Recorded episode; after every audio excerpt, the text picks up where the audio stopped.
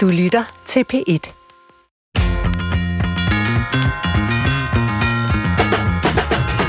Mennesker har en tendens til at blive ligeglade og rå over for hinanden. Omsorgstræthed er et af ordene for det. Især når det drejer sig om pædagoger, psykologer, sosuer, sygeplejersker og mange andre, der arbejder med mennesker. Men alle kender nok til det at blive kold over for dem, man egentlig skulle være sød overfor. Hvorfor i alverden bliver vi det? Jeg vil gerne finde ud af, om vi voksne kan blive bedre til at være gode ved hinanden, for nu at sige det lidt enkelt, ligesom pædagogerne jo prædiker for børnene. Velkommen til Brinkmanns Brix i dag om omsorgstræthed og forrådelse. Jeg har glædet mig til i dag, Christoffer. Vi skal jo godt nok tale om et øh, alvorligt og vanskeligt emne, nemlig hvad der sker, når vi opfører os virkelig dårligt. Men øh, det giver så også den her øh, mulighed for, at jeg kan spørge dig om, hvornår du selv har oplevet at blive kold og kynisk over for nogen, du egentlig skulle passe på at være omsorgsfuld overfor. Det er godt nok et øh, urimeligt spørgsmål at lægge ud med. Ja, og sådan som øh, journalist og tilrettelægger, så vil jeg meget nødig svare på det. Men lad gå i dag, fordi at jeg, jeg har en skummel fortid, skulle til at sige, som pædagogmedhjælper. Mm-hmm. Og jeg oplevede i det år, jeg var der, at blive ikke særlig sympatisk over for børnene, og slet ikke deres forældre. De blev virkelig bagtalt meget. Og jeg vil, Altså også af dig? Ja, og jeg vil give, jeg vil give en af pædagogerne skylden for at stå bag det komplottet. det var rart at kunne lægge det over for Det var andre, ikke din skyld. Nej, det var det ikke. Nej. Men i hvert fald så, øh, så, så oplevede jeg gang på gang på gang at tillægge både børn og voksne motiver, som jeg egentlig ikke tror, de havde, eller, og slet ikke børnene. Så, og så den, øh, den del af jeg nu, og det var noget med netop at, at, at kalde børnene ting, øh, men også mens de var der, øh, sige til dem, at du gør jo det der, fordi du er sådan og sådan og sådan, som man ikke skal læse meget pædagogik for at Mm. forstå, at det er det sidste, man skal gøre. Øh, ja, og forældre, de blev anklaget for det ene, og det andet, og det tredje, og det fjerde, som jeg ikke aner om var rigtigt, og jeg var, jeg, jeg var ikke ret gammel, så jeg havde slet ingen indsigt i noget som helst. Men Svend, Mhm. så har jeg jo delt noget nu.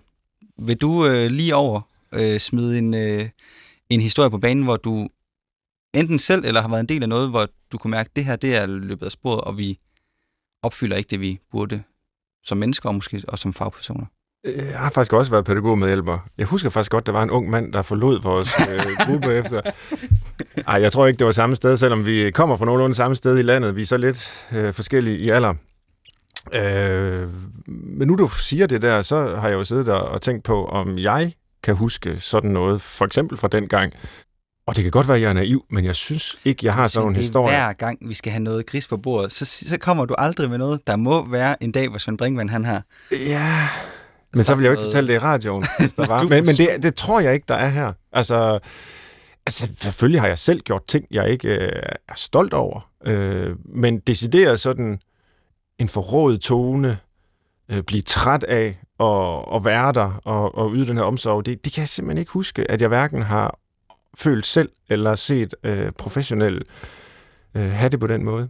Men, øh, men det her med, hvordan skal man opføre sig over for hinanden, er jo sådan det store spørgsmål, kan man sige i dag. Mhm. Mm-hmm. Og hvordan forholder psykologien sig til det? Fordi det tænker jeg, det burde jo være oplagt og nemt for psykologer at finde ud af. Det er jo et meget stort spørgsmål, hvordan vi skal forholde os til hinanden. Øh, det kommer jo også an på, hvilken relation vi har til andre mennesker. Man skal jo ikke være på samme måde over for sine børn, som man er over for, øh, hvad ved jeg, den færdselsbetjent, der stopper en, fordi man øh, har kørt for stærkt eller noget. Altså, der er jo magtforhold, der er forskellige positioner øh, i forskellige relationelle sammenhænge. Men øh, altid skal man jo bestræbe sig på at være ordentlig. Altså det, men, øh, men, men, men det er jo så abstrakt og alment, at det ikke rigtig siger så meget. Og hvorfor, nu er det det her i dag, det er så lidt med temaet på i forhold til øh, det job, man har. Ja. Men øh, jeg tænker, det også kan, man kan nok genkende noget af det der i, i, i en familie eller en vennegruppe eller så, og så videre. Hvad er det ved mennesket, der gør, at vi kan komme til at blive ja, kolde og kyniske over for dem, vi burde være alt andet overfor? Det skal vi finde ud af. Ja. Øh, men øh, mit eget sådan lidt, øh, hvad kan man kalde det, øh, forsigtige første bud her, øh, handler om, at der måske er en grænse for, hvor længe vi kan mobilisere empati. Altså det kan være, at vi nærmest kan løbe tør. Øh, fordi det er hårdt at være sammen med mennesker. Altså, og det behøver ikke at være i professionel sammenhæng. Det kan også være, hvis man har et familiemedlem, som bliver alvorligt syg, øh, hvor alle jo vil sige, jamen selvfølgelig skal man være der og give alt, hvad man har, og være til stede og, og hjælpsom og sådan noget. Men hvor alle mennesker måske har en grænse for, øh, hvor, hvor meget de kan det, og hvor længe de kan det. Der kan man, altså på engelsk taler man jo om, om compassion fatigue, som, øh, som jo er det, vi kalder øh, omsorgstræthed øh, på dansk. Men, men, men der er jo også den der yderligere deciderede forrådelse, som vi også skal tale om i dag, som du måske nævnte et, et eksempel på fra din tid som pædagogmedhjælper. Altså hvor man ikke bare ligesom kører træt i det øh, og bliver udbrændt eller noget i den stil, men decideret begynder at anvende ord, som er øh, altså, krænkende mm. og, og, og, og helt forkerte. Måske som en slags forsvarsreaktion, når noget virkelig er øh, for svært at håndtere, og det bare bliver ved, og det er for længe, øh, så kan det måske være et forsvar. Sidste spørgsmål for mig. Hvorfor går vi egentlig op i at være gode over for hinanden? Kunne vi ikke bare forrå det eller ej, sejle vores egen sø, og så være lidt ligeglade med, hvordan, hvordan det går ud over andre? Altså, er det egentlig et problem? Ja, det er det da. Altså, jamen, vi mennesker er jo sociale væsener, og vi er ikke bare sociale, ligesom øh, myrerne eller svanerne er det, eller bierne. Vi er øh, sociale på en måde, hvor vi føler med hinanden, og hvor vi kan være altruistiske, hvor vi kan øh, gøre noget godt for andre, og måske endda uden forventning om at få noget igen. Det er så et stort spørgsmål, om det er muligt. Men vi har i hvert fald potentiale til at være gode. Det ligger i vores natur, og derfor så ved vi godt, at det er forkert, når vi ikke er det. Vi ved godt, det er forkert, når vi går imod de øh, grundtræk ved os, øh, som altså handler om at være altruistiske og moralske. Så, så det, det kan man ikke bare fjerne fra vores liv, uden at man fjerner selve det menneskelige.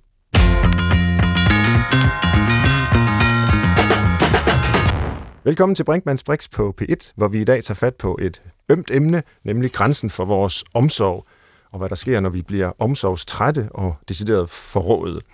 Heldigvis har jeg to erfarne og velformidlende gæster med. Det er Dorte Birkmose, som er psykolog, forfatter og foredragsholder. Velkommen, Dorte.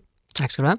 Og vores anden gæst er Rikke Høsted, som ligeledes er psykolog, øh, forfatter og foredragsholder og stifter af Institut for Belastningspsykologi. Velkommen til dig også, Rikke. Mange tak. Og I har jo givetvis hver jeres historie om, øh, hvordan I blev optaget af, af de her spørgsmål om omsorgstræthed og forrådelse, og dem skal vi nok komme til. Men allerførst, så vil jeg gerne spole lidt længere tilbage øh, hos jer begge to, og egentlig spørge, hvorfor I blev psykologer. Rikke først, hvorfor er du endt med det? Jeg, jeg tror, øh, hvis jeg skulle komme med sådan lidt øh, livshistorisk perspektiv på det, så tror jeg, det starter med, da jeg er 10 måneder, så blev jeg indlagt. Jeg var født med en syst under halsen. Og, øh, jeg var indlagt, og det var dengang i, i, i slut 60'erne, hvor man blev indlagt uden sin mor og far. Mm. Øh, fordi man græd så meget, når de så kom og besøgte ind og gik igen. Så jeg har nogle tidlige traumer ind i et ellers meget stabilt familieliv. For det gentog sig. Fire gange i alt var jeg indlagt i, i noget, lignende et par uger, for at, at få fjernet den her syste, der i sig selv ikke var livstruende, men den skulle ikke være der. Og jeg har tit tænkt på, når jeg blev krise- og traumapsykolog, så tror jeg faktisk, det er på et grundlag af at have en dyb, dyb viden om, hvad det vil sige at møde belastning, og vel og mærke klare det. Mm-hmm. Så jeg tror simpelthen, at jeg på nogle grundbatterier i mit liv har fået så meget vikarierende håb ind i mig af, at ja, hold kæft, man kan tro, man skulle dø. Man kan virkelig tro, nu er det det. Og så går livet videre. Mm. Så det vil jeg gætte på, fordi hele vejen igennem i min øh, studietid, så har jeg været optaget af, af traumet. Det er traumatisk stress. Jeg skal jo specielt om traumatisk stress. Jeg har kun arbejdet med traumatisk stress siden. Og det er bare nu engang det, jeg synes, der er spændende. Ja. Min mand er psykiater, han synes, skizofreni er spændende. Det synes jeg overhovedet ikke. jeg må bare godt til, altså... Så jeg tror, at traume kom tidligt i mit liv, og ja. er blevet det, jeg fik næse for. Ja, altså det er jo lidt en kliché, at man bliver psykolog, fordi man selv har oplevet et eller andet, eller rodet med et eller andet. Men det er sjældent, at historien kan fortælle så rent, som du lige har gjort. Altså indlagt ja. som 10 måneder, og så nogle gange øh, derefter. Ja. Det var traumatisk, og det har du så beskæftiget dig med lige siden, kan man sige. Der er ingen i min familie, der er psykologer, de er læger Nej. og journalister, og altså fuldstændig ikke akademisk baggrund. Ikke? Og jeg anede ikke engang, hvad det der psykologi egentlig var. Jeg vidste bare, at det ville jeg arbejde med. Har du en lige så, øh, hvad kan man sige, filmatiseringsvelegnet historie, Dorte? På ingen måde. Nej. jeg har ingen anelse om, hvorfor at det lige blev det. Jeg tænker egentlig, det kunne have været blevet øh, biologi eller fysik. Øh, nu, nu blev det så psykologien som sådan ung et eller andet skulle man vælge, og så synes jeg, det lød sådan rimelig cool. Ikke jeg havde nogen anelse om, hvad det var, og så startede jeg på det, og tænkte egentlig de første par år, det skal jeg med ikke det her. Altså, det er jo, folk er jo mærkelige, og de ser, siger, ser ting, og det kan jeg da ikke, det kan jeg da overhovedet ikke, øh, det, det kan jeg da ikke hjælpe dem med. Øhm, og så efterhånden, så blev jeg suget ind i det her spændende felt, og synes, at psykologien jo har enormt meget at byde på. Mm. Så, men jeg, jeg tror, altså umiddelbart, det var noget tilfældigt. Det er jo så en anden historie, kan man sige, som øh, ja, viser, at der er mange veje til vores øh, spændende fag her. Du har skrevet bogen, Når gode mennesker handler ondt. Øh, hvordan endte du så med at skrive den, hvis jeg spoler frem til, til det? Ja, det ved jeg så noget mere Ja, det tænkte jeg nok. Øhm, jamen, altså sådan som jeg havde forstået det på studiet, så var det som om, at øh, forrådelse og krænkelser fra professionel side, at det var et historisk fænomen. Mm. Altså det var noget, der hørte til med det hvide snit og med øh, de gamle børnehjem og de moralsk åndssvage og sådan. Sådan havde jeg i hvert fald forstået det. Så da jeg jo så tænkte, at nu skulle jeg være neuropsykolog, det var det, der var planen. Øh, Så kom jeg jo til at arbejde inden for handicapområdet, voksenhandicapområdet, og fik en interesse for problemskabende adfærd, som jeg jo først tænkte, at det var noget, vi så hos øh, børn, borgere og pårørende, altså noget, vi så hos andre. Men så så jeg jo, hvad det gjorde ved os som professionelle. Mm. Øh, hvor afmægtige at vi alle sammen kunne blive, og hvor vi rent faktisk kunne nå dertil, at vi reagerede med ren og skær råhed. Altså at vi, vi, skæld, vi skældte ud, og vi, vi afviste, og vi ignorerede, og vi lod mennesker vente, og ligesom Christoffer været inde på, altså havde negative fortællinger, hvor vi tillagde folk nogle personlighedstræk, de overhovedet ikke var i besiddelse af, nogle negative intentioner, som de der aldrig nogensinde har haft, men hvor det bare vandt indpas og forbløffende hurtigt blev en kultur, og hvor jeg også blev en del af kulturen. Så jeg har, i modsætning til dig, jeg har alt, alt for mange historier om, hvordan at jeg selv har reageret med en råhed, både den sådan direkte øh, udadreagerende råhed, men også den mere indadvendte i form af ligegyldigheden og den passive resignation og, og handlingslammelsen. Hvad, hvad kunne eksempler være på det? Og Du bestemmer selvfølgelig selv, hvor meget du vil øh, ligesom lægge på bordet her i et radioprogram, men, øh, men, men jeg bliver da nysgerrig efter at høre, hvad, hvad det kunne være. Jamen, altså det, der piner mig mest, det er alle de alt for mange gange, hvor jeg har været passiv vidne. Okay. Altså, hvor jeg jo har, øh, hvor jeg har vidst noget, set noget, opsnappet noget, hørt rygter om noget, vidst, at noget foregik, at øh, både børn og voksne øh, og ældre blev, øh, blev krænket, og nogen systematisk krænket, og hvor jeg nogle gange er blevet så handlingslammet og blevet så bange, at jeg har forholdt mig tavs, og jeg faktisk ikke har gjort noget, at jeg ikke har reageret på det. Og det er for mig det, det mest skamfulde. Altså det er noget, der virkelig kan blive ved med at pine mig alle de gange, hvor jeg ikke gjorde noget. Hvor jeg har langt lettere ved at tilgive mig selv alle de gange, hvor jeg har skældt ud og afvist og ydmyget og latterliggjort, hvad jeg jo har gjort i alle mulige forskellige sammenhænge. Men det kan jeg på en eller anden, det kan jeg bedre forsone mig med. Fordi mm. altså, der var jeg så presset, og jeg var så slidt, og jeg var så afmægtig, at jeg reagerede som menneske på det. Men alt det passive, hvor jeg, hvor jeg gjorde mig selv ligeglad med, hvordan andre mennesker blev krænket, altså det, øh, det har jeg dårligt samvittighed over. Hvorfor tror du, du synes, at det passive er værre end den mere sådan aktive krænkelse, som du så også er ærlig nok til at fortælle om her, du Jamen, har altså, deltaget i? Ja. Øhm, altså, der, er- der, altså, det passer bare rigtig dårligt til mit selvbillede. Altså at være, være passiv og være handlingslammet, ikke reagere, og, og det der med, jamen der, jeg, jeg vidste jo, og ved jo stadig, om mennesker, som er blevet overladt til dem selv, og hvor jeg jo også ved fra børn og unge og, og voksnes fortællinger om deres krænkelser, at det faktisk, at de, at de jo selv i talesætter, at det, var, det, det er faktisk noget af det værste. Der var en ung kvinde, som fortalte mig om, at hun på grund af sin sindslidelse, så var hun øh, på et tidspunkt på et øh, rehabiliteringsophold, og hvor hun øh, blev latterliggjort af noget af personalet. Altså de lavede simpelthen sjov med hende, eller og grinte af hende. Og hvor hun bagefter sagde, at det kunne hun på en eller anden måde godt forlige sig med, at der indimellem er nogle mennesker, som behandler en dårligt. Men det hun ikke kunne holde ud, det var alle de andre, som så til, som tydeligt, altså alle de kolleger, som jo hørte, at hun blev latterliggjort. Mm. Hvor hun sagde, at det der med, at altså, jeg var ikke engang værd at hjælpe. Mm. Og dem, der burde have overskud til det, ikke engang de synes, at de ville gøre noget. Og jeg tænker, det er det. Jeg, jeg tror faktisk, at det fordi, både, både kan jeg ikke holde det passivt ud, men så ved jeg også, at det gør bare mere skade. Mm. At vi ikke, at vi ikke siger fra, og vi ikke øh, griber ind på en eller anden måde. Nu, nu lægger du de her ting frem, øh, og, og er jo helt ærlig om det ene og det andet.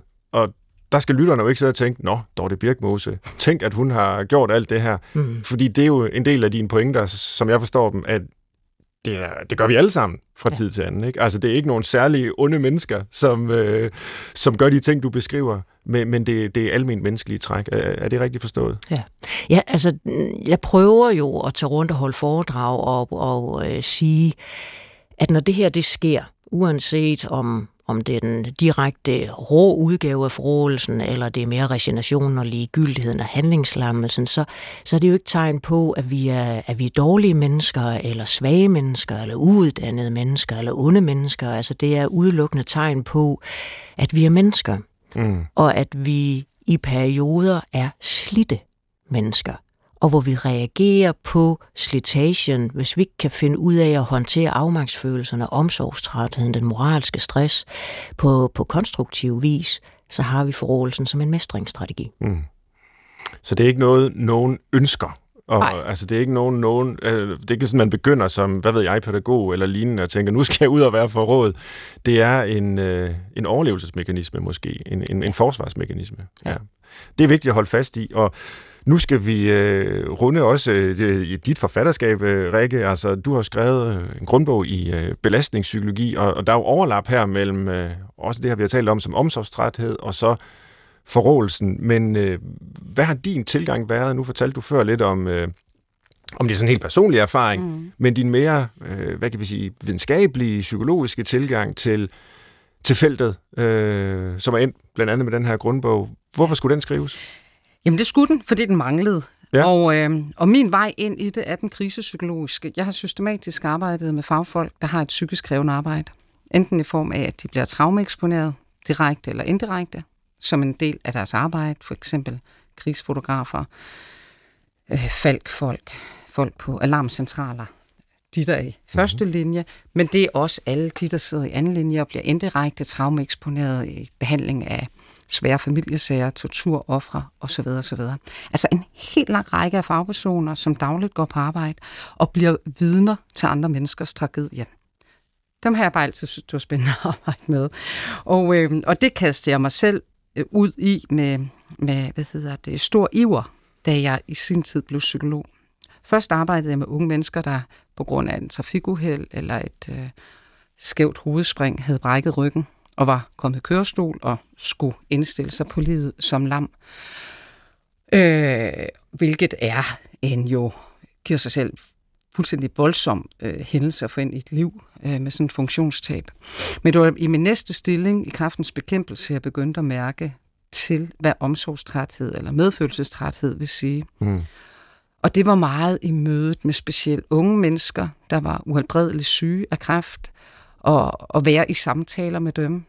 Jeg husker endnu en ung pige, som jeg sidder og lærer at kende i, i september måned. Hun er ualbredeligt syg af en hjernetumor, og da det kommer til december, så ved vi godt, det sidste jul for hendes vedkommende, og vi sidder og taler om ja, hendes juletraditioner. Og hun fortæller om en familietradition, de har med at, at lave nogle, øh, sådan nogle jule, øh, hvad hedder det, kranse af Christian. Og, og, og hun fortæller, og jeg spørger, og vi har simpelthen så dejlig en stemning. Lys alt det her med, med gode jule, hun har mm. haft i sit liv, og, og så slukkes lysene i øjnene, fordi ej, der er simpelthen så meget, det kræver for meget Christian. Altså hun, har, hun bor i en lejlighed, hun har det ikke. Jeg er lige flyttet til en lille by, kort der er tæt på, til et hus fuld en have, fuldstændig fuld af Christian. Så jeg siger til hende, ved du hvad, du kan simpelthen bare komme hjem til mig og tage noget Christian, det er ingen problem. Og øh, hun sådan, hvad, øh, sådan i weekenden? Ja, siger jeg så. Jeg kan godt høre, det er egentlig ikke helt fint. Jeg har bare forestillet, at hun gik ind i haven og tog det, og så ud igen. Nå, men det korte lange er, at der endte jeg med at sidde en lørdag formiddag sammen med den her helt unge pige og hendes søde kæreste og drikke te i mit køkken efter videreklippet Christian. Og min på det tidspunkt datter på tre år kører rundt med noget brio og ser op på mig og siger, mor, skal vi snart i skoven? Mm. Og i det øjeblik, der gik det bare op for mig, at jeg var way overinvolveret og mm. fuldstændig havde mistet det professionelle greb om det, jeg lavede, og havde brug for hjælp. Ja. Så på den måde, jeg vil sige, jeg, har, jeg, jeg ved godt, hvad omsorgstræthed vil sige. Jeg ved godt, hvad det vil sige, når vi begynder at i afmagt og overinvolvere os og, og tænke, jamen, jeg må gøre endnu mere, og den anden er et offer, og det vil at mærke et offer, jeg har ansvaret for at redde. Men er det et eksempel på omsorgstræthed, altså det du lige har talt ja. om med at invitere den her unge kvinde ja. hjem? Fordi umiddelbart lyder det jo som det modsatte af træthed ved omsorg. Den kommer så måske, ja. når dit, øh, dit eget barn øh, kører rundt der, og du kommer i tanke om, at du har også ansvar for andet. Mm, ja. men, men, men selve handlingen er vel ja. ikke træthed? Altså, eller? Nu bruger, vi, vi, nu bruger vi på dansk begrebet omsorgstræthed. Ja. Det er blevet meget populært. Øh, mere korrekt kunne vi kalde det medfølelsestræthed. Mm. Det vil nok være mere korrekt. Og vi har det for Fickley, Charles Fickley, en amerikansk psykolog, som introducerer det øhm, i forbindelse med at arbejde netop med redningspersonel, hvor han taler om det som, som sekundær stress, eller sekundær traumatisk stress, på den sekundær traumatisering. Øh, og når han bruger det om de her fagfolk, redder og hospitalslæger og det ene med det andet, så, så er der en stor genklang, men de synes alligevel, det er lidt for sylegørende. Så derfor så svinger han over og så taler, okay, så lad os kalde det compassion fatigue i stedet for traumatisering. Mm. Og så går de et par volter der og siger, ej, det er godt nok en bagatellisering at kalde det her træthed, altså fatig. Det er jo en egentlig traumatisering. Så vi skal bare lige huske, når vi taler brugerbegrebet omsorgstræthed, så er det sådan lidt folkelig slang for det, jeg rent fagligt vil kalde sekundær traumatisering. Mm. Og hvordan vi reagerer på den traumatisering, det kan være med den hyperemotionelle side, for eksempel overinvolvering, som jeg fortalte om, og hvor man ender med at tænke, gud, jeg skal redde den anden, når vi bliver helt tyndhudet og tænker på det, når vi har fri, eller modsat, det Dorte fortæller om underinvolvering, hvor vi bliver tykhudet, og hvor en af måderne at distanceres på er igennem forrådelse. Ja. Det kunne også være igennem intellektualisering, fornægtelse og der er mange måder, vi kan distancere os på, hvor forrådelsen er en af dem. Så ja, når du spørger, vil du kalde det omsorgstræthed, Rikke, du sad der i køkkenet? Ja, det vil jeg, fordi jeg var, min kapacitet var brugt op. Jeg øh, kunne ikke rumme min øh, afmagt længere, og så begyndte jeg at handle på den. Og i det her tilfælde handle på den ved at tænke, jeg skal give hende endnu mere, endnu mere, endnu mere. Og så begyndte jeg at tage min egen fritid fra mig, der hvor jeg skulle restituere med mit ja. barn, for at tanke op på batteriet igen. Så ja, det vil jeg kalde ja. en udgave af omsorgstræthed.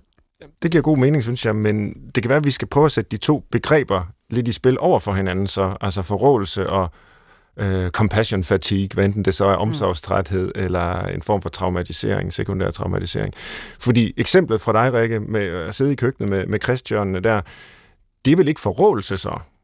Øh, i nogen, nu ryster I begge to på hovedet. så, så forrådelse er øh, måske en anden form for udløber af ja. den her træthed eller slitage. Jeg plejer at sige, at, at når vi overinvolverer os øh, og begynder at trække på de her hyper emotionelle strategier, ja. så, øh, så ser vi den anden som et offer, vi skal redde. Hvorimod, når vi begynder at underinvolvere os og trække på de hyper rationelle strategier, så er det, vi begynder at tænke, at den anden faktisk øh, er ude om det selv. Mm. At det skulle de nok have haft tænkt på noget før det her, ikke? Jo. Så på den måde tvækket tvillinger i min bog. Og hvis man nu sidder derude som lytter og øh, måske har øh, et erhverv, øh, arbejder med mennesker, hvor der er en, en risiko for nogle af de her tendenser, eller bare er et menneske, som har med andre mennesker at gøre, øh, og, og indimellem måske føler noget af det her, kan I så fortælle lidt om, hvad det er for nogle øh, træk, der øh, først melder sig, jeg vil lige være kalde dem symptomer, men det er måske at tale lidt for diagnostisk om det. Det, det kan I få lov selvfølgelig at forholde jer til, som I vil. Øhm, men hvordan, hvad er det, man først begynder at lægge mærke til, øh, Dorte Birkmose, for i, en vej hen imod noget, vi kan kalde egentlig forrådelse? Altså, øhm, symptomerne på forrådelse. Og jeg tænker egentlig godt, at man kan ikke tale om symptomer, fordi ja. det er, øh, altså det er et, et, et fænomen, som på mange måder er beslægtet både med omsorgstrætheden og med, med, med stress, hvor der jo også er nogle symptomer til hver af deres, øh, til hver af de områder. De symptomer på forrådelse, som vi typisk hurtigst vil få øje på, det er den sådan direkte øh, Øh, udadvendte del af forrådelsen, som er den, den rene projektion af de øh, utilstrækkelighedsfølelser, afmagtsfølelser, man jo i virkeligheden kæmper med, men som man ikke kan udholde at have. Og på den måde kan man jo også øh, se øh, forrådelse som en, en reaktion på eksempelvis omsorgstrætheden. Hvis, hvis, hvis jeg bliver omsorgstræt i mødet med andre mennesker, jamen så kan det blive for skamfuldt for mig hvis jeg tænker, at jeg er jo et omsorgsfuldt menneske, jeg er jo mm. ansat til at drage omsorg, og hvis jeg så går træt i min evne, bliver udmattet i min empati, nej, det er jo ikke sådan, jeg er, så har jeg forrådelsen til at vende ud. Og der kan de, sådan den første pulje af symptomer, det er jo forskellige former for råhed. Altså der, hvor jeg øh, får lyst til at, at skælde ud og bruge et negativt sprogbrug om, om andre i forhold til omsorgstræthed, en direkte reaktion på det, det vil jo være, at jeg synes, at andre mennesker, de er blevet utrolig krævende omsorgssøgende og krævende, og de vil have og have og have. Og det er som at øse ud i et stort, sort, tomt hul, og man kan jo simpelthen blive ved, nej, nu må de lære at vente. Mm. Det er jo ikke omsorgstræthed. Men det er jo omsorgstrætheden og den skamfuldhed, som jeg kan opleve, der gør, at jeg så tyrer til forrådelsen og får alt ubehaget væk fra mig selv og rettet hen imod, at det er jo ikke mig, der er utilstrækkelig. Nej, det er dig, der er for krævende. Mm. Og det er sådan en pulje, det er aggressionen, det er afvisningerne, det er skældudene. Det er det, som når journalisterne interesserer sig for det og filmer det med skjult kamera, jamen så, så vil det være den pulje af symptomer, som man vil få øje på og, ja. og beskæftige sig med. Men den anden og for mig vigtigere pulje af symptomer på forrådelse, det er ligegyldigheden, undgåelsesadfærden, den passive resignation, selvcensuren, hvor det jo handler om en hel masse symptomer på alt det, der mangler.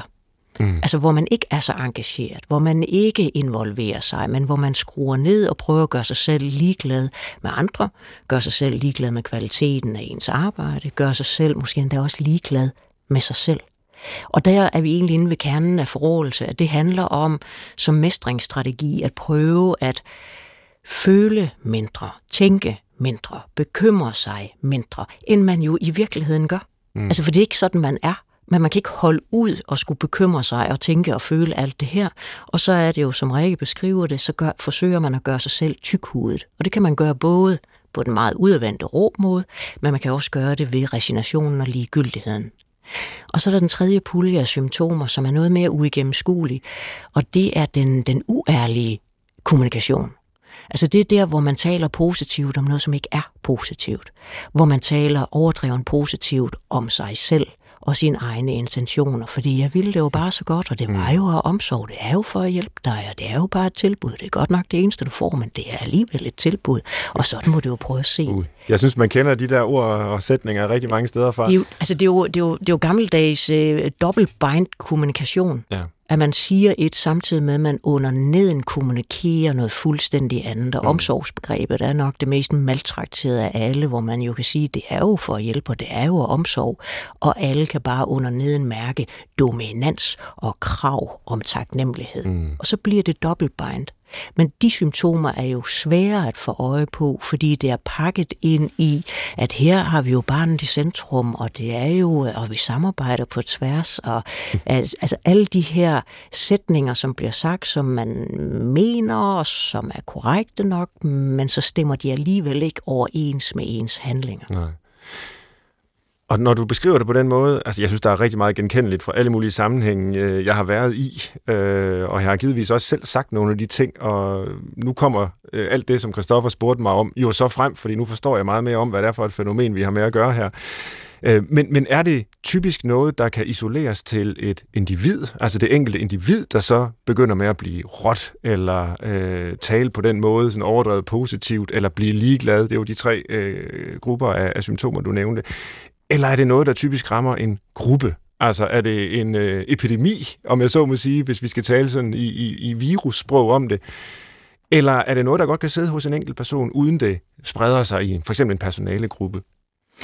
Jamen, når, når det er i personalegrupperne, og jeg har jo set, jeg har jo set mange slidte personalegrupper, det, det ja. blev jo sådan ligesom min baglæns indgang ind i, i velfærdsområderne. Øhm, der kan vi jo sagtens i en personalgruppe have nogen, som reagerer med, den, med, den, med symptomerne på den tydelige udadvendte råhed, altså hvor de skælder og smelter og øh, kalder folk alt muligt grimt og tillægger dem med negative personlighedstræk. Og det er jo typisk dem, når der er nogle mediesager, så er det jo dem, der bliver hængt ud. Det er dem, der bliver filmet. Det er dem, der bliver vist igen og igen og igen. Og det er også dem, som bliver fyret, og det er dem, altså, det er dem som det går ud over. Men der har jeg jo bare gang på gang set, at det kan vi jo godt have nogen, som reagerer på den måde, men det gør de jo kun, fordi at vi andre har svigtet dem.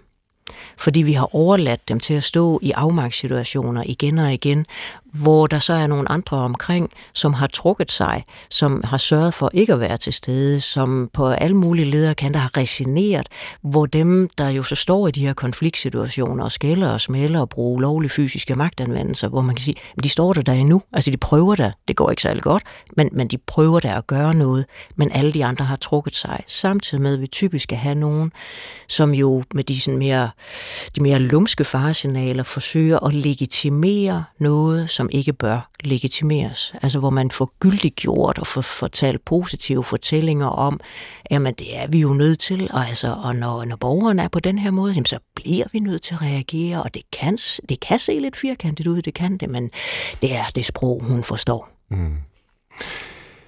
Rikke Høsted, øh, det var jo lidt øh, fra Dortes øh, perspektiv her, vejen til, til forrådelse, kan vi vel kalde det. Mm. Øh, hvis du tilsvarende skulle øh, måske rise op, hvad er de første tegn på, eller symptomer på øh, compassion fatigue, ja. eller den her omsorgstræthed, hvad er det så, man skal holde øje med? I første omgang er det, at vi begynder at... Øh, at, at bruge mere, altså hvis det er på arbejdet, vi taler, så begynder vi at bruge mere og mere energi på arbejdet og mindre og mindre energi i vores private liv. Mm-hmm. Altså vi begynder simpelthen at tage noget privatliv eller noget fritidsliv og omdanne til arbejdsliv. Ikke fordi det måske er sikkert, at vi er på arbejdet i længere tid, men vi begynder mentalt at tænke på vores arbejde, når vi også har fri. Det kan sætte sig som... Øh, der er vi jo dejligt forskellige som mennesker. Nogle har øh, så meget somatiske reaktioner, oplever meget træthed, øh, søvnproblemer. Øh, Øh, nogle er mere, bliver mere ramt kan man sige, på det kontoapparat med nedsat hukommelse, klassisk nedsat koncentrationsevne, dissociation, følelsen af at være sådan lidt ved siden af sig selv, øh, sort-hvid tænkning, vi mister nuancerne. Så er der de mere emotionelle, som er, er rigtig brugte, at vi begynder at føle håbløshed og utilstrækkelighedsfølelse, og nogle reagerer med en meget kort lunte. deres aggressionsforvaltning bliver dårlig. Øh, og, og endelig er der det mere relationelle, som i grove træk er det der med, at vi begynder at trække os fra andre. Nogle kalder det relationsforstoppelse, kontaktkvalme. Man orker ikke at være sammen med andre mennesker. Mm. Og der er slet ikke sådan nogle mennesker i et privatliv, der ikke har rigtige problemer.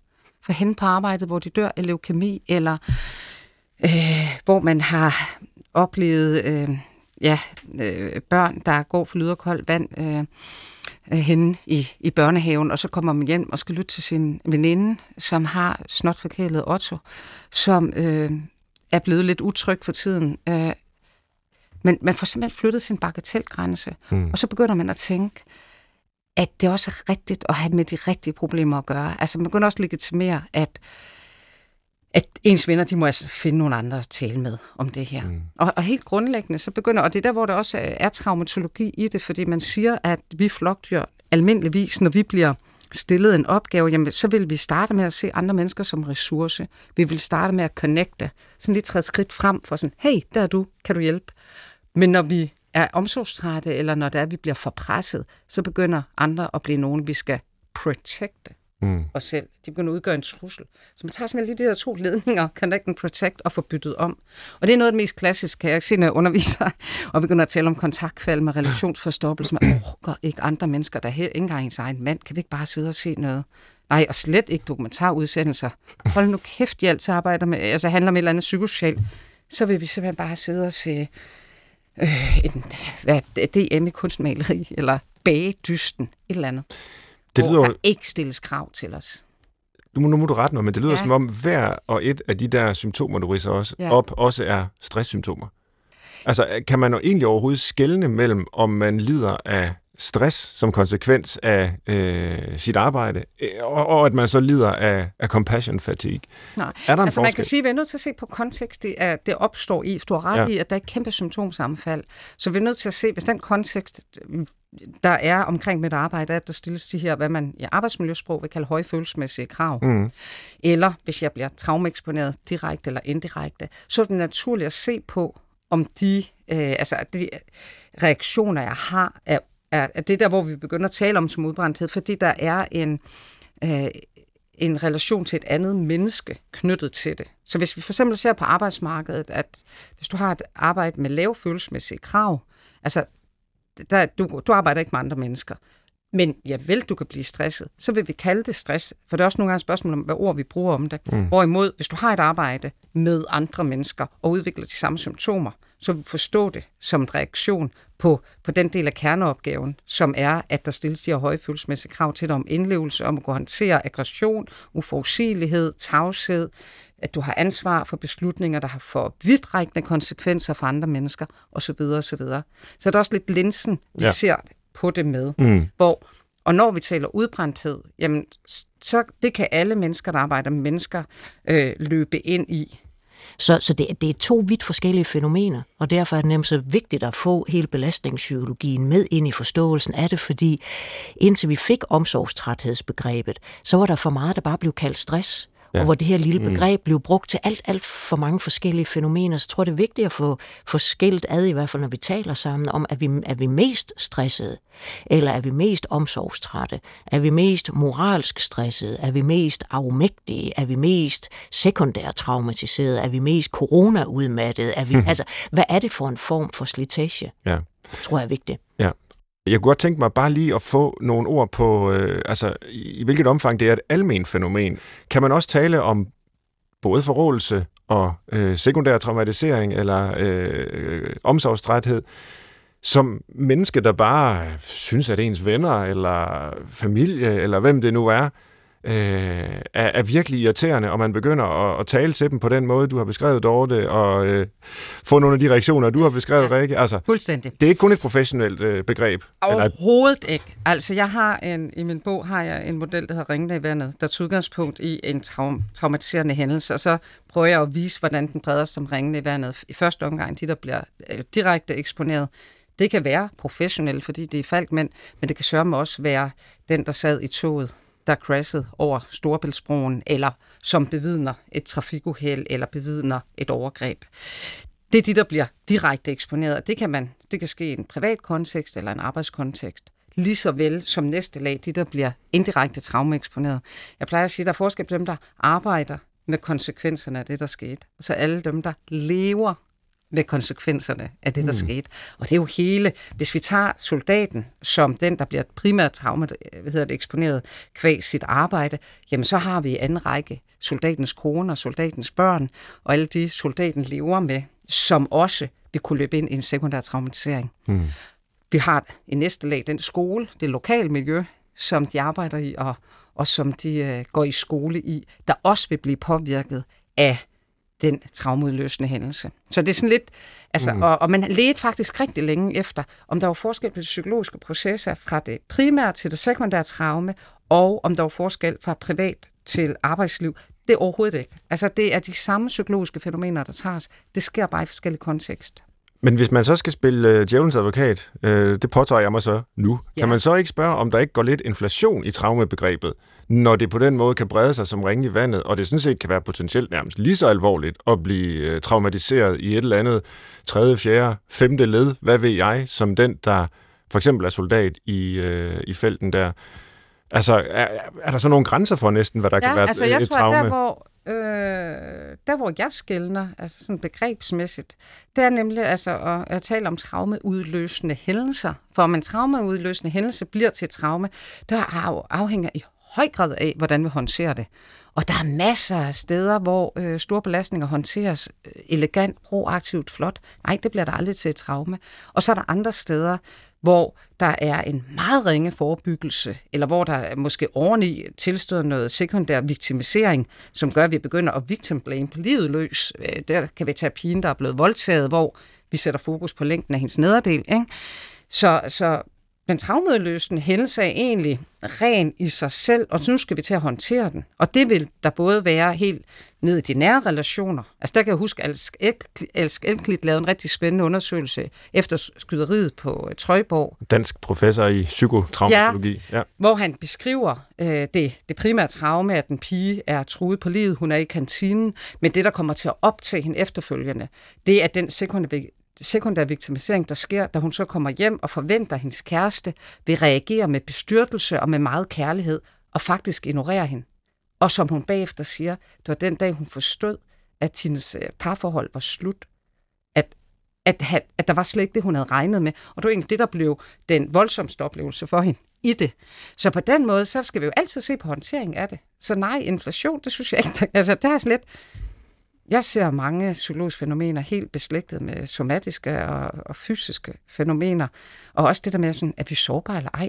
Puh, vi har en kapacitet, og den er brugt op, er den brugt op. Det kan vi da godt kalde sårbar. Vi kan også bare kalde det menneskeligt.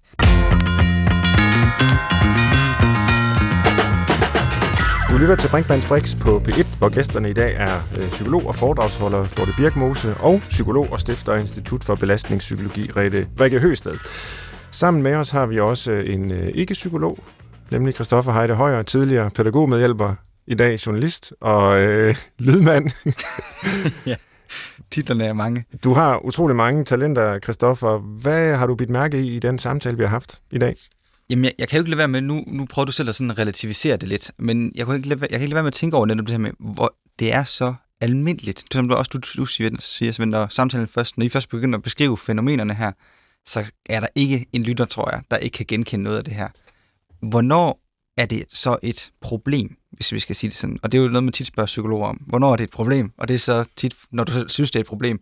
Men kan I prøve at spole mig lidt ind på, hvis man nu arbejder som pædagog, sygeplejerske, psykolog, eller bare lever med en rigtig irriterende flok møgunger. hvornår er det, man skal begynde at stoppe op og, og kigge på, at jeg ved at være lige træt nok, siger jeg så? Jamen, i forhold til forrådelse, så, er, så er det et problem. Uh, allerede? Ja. Øhm, altså, det er jo et problem, at man er blevet så slidt, at man bliver nødt til at enten at vende ud og gøre det til andres skyld, eller man bliver nødt til at gøre sig selv ligeglad, eller man bliver nødt til at digte en noget positiv, lydende øh, historie om, hvad der i virkeligheden foregår. Altså, det er, det er farsignaler, og dermed så er der gang i noget, som er problematisk og som vi skal gøre noget ved så hurtigt som overhovedet muligt. Fordi jeg bliver jo tit spurgt om, ah, altså, det sker der jo ikke noget ved, og så, så kalder man lige folk noget, som de ikke hedder, og, så, og det var jo bare for sjov, og, der, og de hørte det jo ikke, og det var bare inde på kontoret, og så skal vi vel heller ikke tage det mere alvorligt. Men hvor jeg tænker, jo, vi skal vi skal tage det her meget alvorligt, fordi selvom at det ikke nødvendigvis i første omgang går ud over nogen, så vil forrådelsen føre til, hvis vi ikke får gjort noget ved den, at der er andre mennesker, der bliver krænket. Og det er et problem. Ja. Hvad siger du, Rikke? Jeg er jo helt på linje med. Det er et problem, hvis den øh, læge eller sygeplejerske, der skal behandle mig på hospitalet, har koncentrationsproblemer, øh, hukommelsesproblemer, kommer til at ordinere forkert, ikke indgyder mig øh, tillid, så jeg får ikke givet de data, jeg skal. Jeg får ikke øh, fortalt, hvad symptomer jeg har, fordi jeg sidder og skammer mig lidt, fordi jeg synes, han virker så ligeglad. Og så videre og så videre. Det taler jo direkte ind i kvaliteten i arbejdet. Det taler ind i patientsikkerhed, og det taler rigtig meget ind i de fagprofessionelles øh, trivsel. Og det er jo noget af det, man hurtigt ser, at, øh, at sygefraværet begynder at stige. Det er det, jeg bruger rigtig meget tid på, at være ude på institutioner, ude på hospitaler, hvor de har de slås med højt sygefravær. Og det er det, vi bliver simpelthen syge af det, slet og rette. Og det fik vi heldigvis en bekendtgørelse sidste år i bekendtgørelse om psykisk arbejdsmiljø, som samlede det lovstof, der var, så vi har en, en, en lovens ord for nu. Det er altså rigtigt. Hvis det er, at du har et dårligt psykisk arbejdsmiljø, så er der en risiko for, at du udvikler angst, depression, PTSD, misbrug eller belastningsreaktioner. Det er de fem diagnoser, som Arbejdsskadestyrelsen har anerkendt, har en, kan have en relation til et dårligt psykisk arbejdsmiljø. Øh, og klart, det skal vi gøre noget ved. Der kommer en masse borgere hen til os fagprofessionelle i tillid til, at vi er i balance og yder noget god hjælp. Og det, den tillid skal vi da kunne leve op til. Så hvis vi begynder ufrivilligt at sjuske, så vil det jo ikke bare gå ud over kan man sige, kvaliteten i arbejdet, men det sætter sig godt nok også på fagmandens. Jeg kommer lige fra Nykøbing Falster sygehus, hvor vi har et stort projekt nede, hvor den øh, visfaglige direktør sad, han skulle lave noget bevidning, han hørte den her ledergruppe fortælle, vi talte om maveplasker og succeser, og, og han sidder og lytter, og så laver jeg noget bevidning med ham bagefter, siger, hvad, hvad hæftede du egentlig ved? ved? Og som han så sagde, jeg hæfter mig ved, det hele tiden handler om faglig stolthed. Det er, når den faglige stolthed ikke kan være med, at vi begynder at mistrives. Og han havde sådan ret. Det hænger altså kvalitet i arbejdet, og så vores trivsel som fagpersoner, to steder i en sag. Et spørgsmål mere. Øhm, hvordan undgår man ikke at give øh, skylden til andre? Fordi det gør jeg også lige indledningsvis. Det var en anden en, der gjorde, at jeg blev sådan, og handlede sådan. Og det tænker jeg jo er et, et næsten uundgåeligt på det her område, og især når det handler om fagfællesskaber og arbejdsgrupper. Altså, øhm, hvordan får man øje på sig selv i det her? Fordi det er svært. Og man kan sige, det er jo, øh, det er jo forrådelsens væsen. Det er at få... Kaster det lige hovedet på ja, at, få, at få øje på fejl og mangler hos alle andre. Altså, det her med at give det andres skyld, og det var på grund af dem, og jeg kunne jo ikke gøre for noget. Jeg var jo bare, og det var jo ikke fordi, at jeg ville noget som helst med det. Og, altså, når først forrådelsen har fat, så bliver den logik jo desværre almindelig. Og, øhm, og det er noget af det svære ved at beskæftige sig med forrådelsen, det er, at vi skal have, vi skal have pillet hele snakken om skyld ud af det.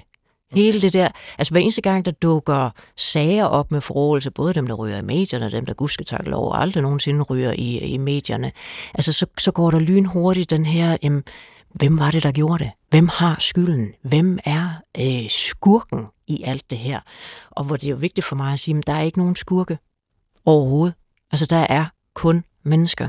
Mennesker, som gør det så godt som overhovedet muligt, men hvor nogle gange så bliver det ubærligt at tage ansvaret på sig, og så giver man det til nogle andre. Og så kan det være deres skyld, at det var på grund af dem, men, men det er jo bare fordi, det bliver ubærligt for os andre at have med at gøre. Vi skal have nogle løsninger på bordet. Der har heldigvis, vi. har ikke så lang tid tilbage til det. Nej. Heldigvis har der været masser af implicite løsningsforslag, i hvert fald i mine ører, i det, I har sagt undervejs. Men vi skal have det ekspliciteret. Og måske kan vi øh, i tidens ånd effektivisere det lidt ved at dele det op og sige, hvad kan man gøre, og hvad bør man gøre som leder? Hvis vi taler professionelle sammenhæng, arbejdspladser, hvad kan man gøre som menig ansat? Og måske også til sidst, hvad kan man gøre som borger, hvis man er udsat for, at systemet Svælter. lider af nogle af de her ting. Så det er opgaven nu. Vi skal lige nå at, runde de tre dimensioner der. Ledelsen, de ansatte og, og borgerne.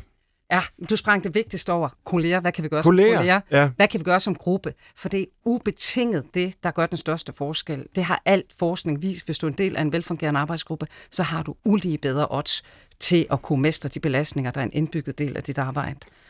Så, og h- hvordan så?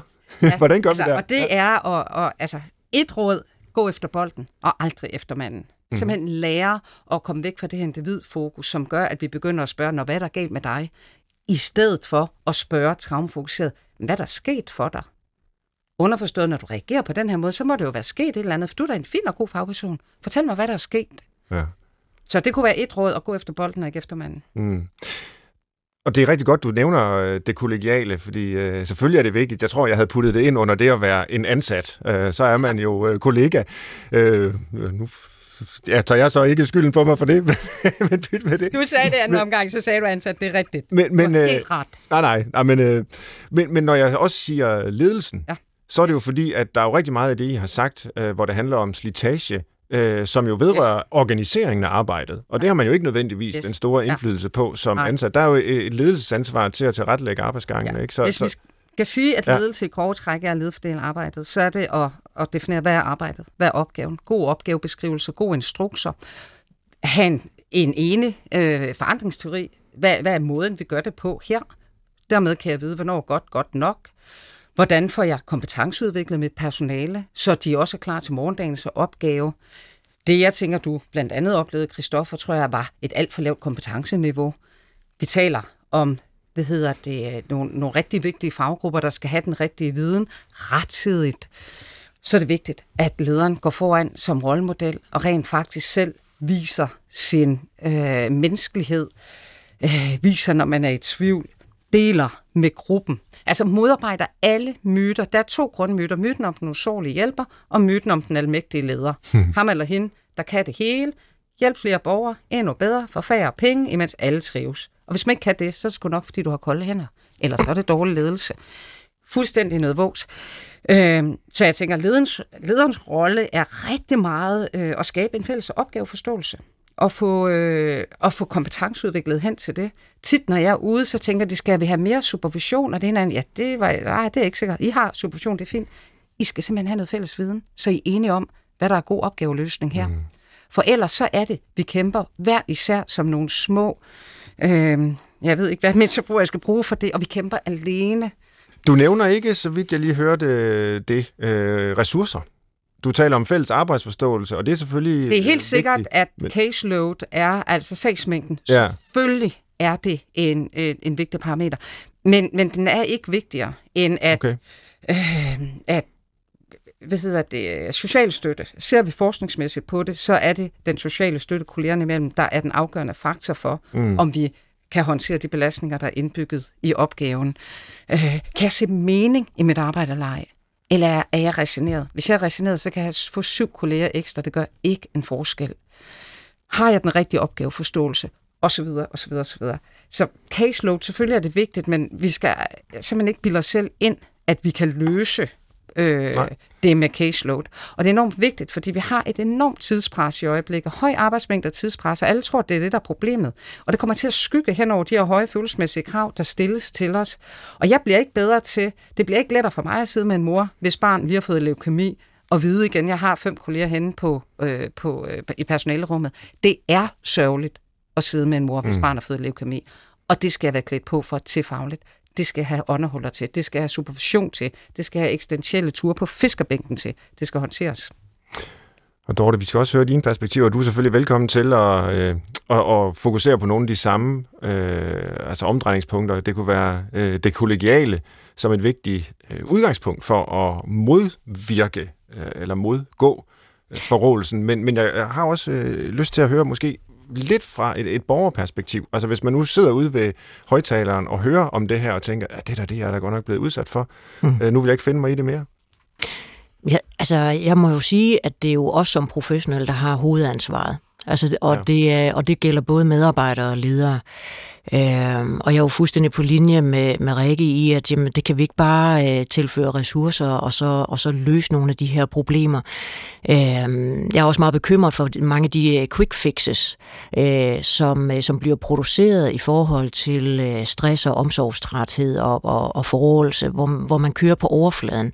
Og derfor er det vigtigste, jeg måske kan sige til, til medarbejdere og til ledere på samtlige niveauer, og også meget gerne til det politiske niveau, det er, at alle symptomer symptomerne på forrådelse er ikke problemet. Altså det er ikke den negative sprogbrug, det er ikke den syge humor, det er ikke den, øh, den, de selvfede fortællinger, det er ikke ligegyldigheden, det er ikke det, der er problemet, for det er jo bare symptomer på forrådelse. Og forrådelse er faktisk heller ikke problemet. Forrådelse det er en mestringsstrategi, så det er noget, man gør for at passe på sig selv, for at holde sammen på sig selv og blive ved med at stille op og blive ved med at gøre det så godt som overhovedet muligt. Det, der er problemet, det er, at forrådelse nogle gange bliver nødvendig. Det æder med med problemet. Mm. Og dermed så er de grundlæggende problemer, som skal gøres noget ved, det er det psykiske slid. Stress er problemet. Omsorgstræthed er problemet. Moralsk stress er problemet. Afmagtsfølelser er problemet. Altså, det er det, vi skal have ændret på, fordi hvis vi får håndteret det med nogle af alle de ting, som Rikke legner op, så gør vi forholdelsen unødvendig. Og det er vigtigt for mig at sige. Altså, jeg har en lille fortælling om en arrestforvar, for også at pille noget af fordømmelse og udskamning ud af det øh, fænomen, der hedder forrådelse, hvor, hvor han som arrestforvar oplevede, at der igen var en indsat, der havde begået selvmord. Og, øh, og at vedkommende havde hængt sig. Og det opdager arrestforvaren, og han får jo vedkommende skåret ned og får øh, hidkaldt politi og læge og så videre, følger samtlige procedurer, og alt øh, går fuldstændig korrekt til. Så er han så fri, han tager hjem til familien, hygger sig, og de har en god aften, og så går han i seng og sover godt og trygt hele natten, for så at vågne op om morgenen og tænke, jeg er jo syg. Mm. Fordi man må ikke kunne sove godt og roligt efter en sådan hændelse. Han blev simpelthen så bange for sig selv, hvor, hvor distanceret, hvor underinvolveret, at han måtte være blevet med årene. Og for mig bliver det en, øh, en klokkeklar beskrivelse af, jamen, hvad skulle han ellers gøre? Mm. Hvordan, altså, hvad, skulle han gå grædende fra arbejde og sidde og kunne ikke hænge sammen derhjemme og være noget for sin familie og ligge søvnløs hele natten? Altså, det ville jo være den naturlige reaktion, men, men sådan kan han jo ikke arbejde. Og derfor tænker jeg, det er vigtigt for os at erkende, at forrådelse er en risiko, og det kan være en helt nødvendig måde for både medarbejdere og ledere at reagere på, hvis arbejdsbetingelserne er for hårde. Mm. Vil du sige, at han var forrådet i Ja. det eksempel der? Ja, Han, han var jo øh, fuldstændig tykhudet, underinvolveret, distanceret på alle ledere og kanter. Han følte jo ikke det, som et hvert menneske burde føle, og som han plejede. Men han at- følte jo så trods alt, at det var et problem, at han ikke følte noget. Ja, for han kunne slet ikke kende sig selv. Nej. Han blev så bange. Det var en øh, interessant og tankevækkende historie at slutte med, og vi mangler lige det aller sidste, nemlig programmets liste, og du øh, løftede allerede lidt af sløret, Rikke, for hvad du har ja. Tænkt på til input. Øh, Jeg kunne nemlig godt tænke mig gode råd til at blive godt og grundigt omsorgstræt og forråd. Det var det, ja. Vi har talt om, så hvis vi vender den på hovedet og siger, hvordan bliver man det så? Altså hvis vi ser på individniveau øh, og ledelsesniveau, måske også, så skal man sørge for at tage de allersværeste opgaver og placere hos en enkelt medarbejder, uden noget faglig sparring, øh, og igennem en længere periode. Alle de sværeste opgaver til én enkelt medarbejder, der bare må klare det selv. Yes, Ja, skal jeg øh, Meget gerne. komme også Ja. med et virkelig elendigt råd? Øhm, et, øh, altså en, en super sikker måde at blive forrådet på, det er at blive ansat på en arbejdsplads eller blive en del af en gruppe, hvor kulturen allerede er forrådet. Altså, hvor, mm. hvor, hvor det allerede er legitimt at latterliggøre andre, tale nedsættende om andre, ignorere, ignorere andre, så skal man bare blive i det, og så er det kun et spørgsmål om tid, inden at man selv bliver lige så forrådet som de andre. du har et mere, Jeg har et Tusind til- tak, altså, Dorte. Det er, en- jeg noterer bare her. Du tager bare en enkelt medarbejder igen. Altså ikke nogen kolleger med eller noget. Ikke et lille arbejdsmiljøudvalg. Øh. Nej, en enkelt medarbejder putter på kursus en dag i omsorgstræthed. Så får hun lige 10 minutter over, efter frok- altså i frokosten en dag til at lige fortælle om, hvordan vi undgår at blive udbrændt. Og så arbejder vi videre. Uff, var helt gåsehud. Og du har Ja, også en, en, endnu en, Dorte. ja. Så, så stopper vi også efter den, så kan jeg ikke klare mere. Den, den her, den er også øh, den er meget effektiv. Det er, at det er, øh, det er vigtigt, at man virkelig tror på, at det er ens egen skyld, og at man er den eneste, der har det på den her måde. Og så skal man jo virkelig trykke pytknappen i bund, skrue ja-hatten langt ned over ørerne, gå til robusthedstræning, og så med et skuldertræk lære at sige, ja, sådan er vilkårene jo. Den der unikke kombination af skamfuldhed og passiv resignation, det er det mest effektive. Det er modtaget, og øh, ja, som sagt, jeg sidder her og ryster og var for gåsehud. Og utroligt, hvad, hvad I fik sagt der, og hvor, hvor sandt det lyder øh, på en bagvendt måde. Du har lyttet derude til Brinkmanns Brix på P1 i dag med Dorte Birkmose, der er psykolog og foredragsholder, samt øh, Rikke Høsted, som også er psykolog, og stifter Institut for Belastningspsykologi. Tak for både ærlighed og rigtig mange indsigtsfulde betragtninger hele den her time igennem. Brinkmanns Brix er tilbage igen om en uge, og I lyttere kan som altid skrive til os på brinkmannsbrix.dr.dk. Brug endelig den mail, og ikke send jeres mails til mig personligt. Øh, vi har den der mailadresse af en grund, og send jeres kommentar til den. Til retlægger Christoffer Heide Højer, og jeg siger tak for nu. Opfører jer ordentligt derude, så godt I nu kan, kære lyttere. Vi vil selv prøve vores bedste i den kommende uge. Jeg håber, vi høres ved. Tak for i dag.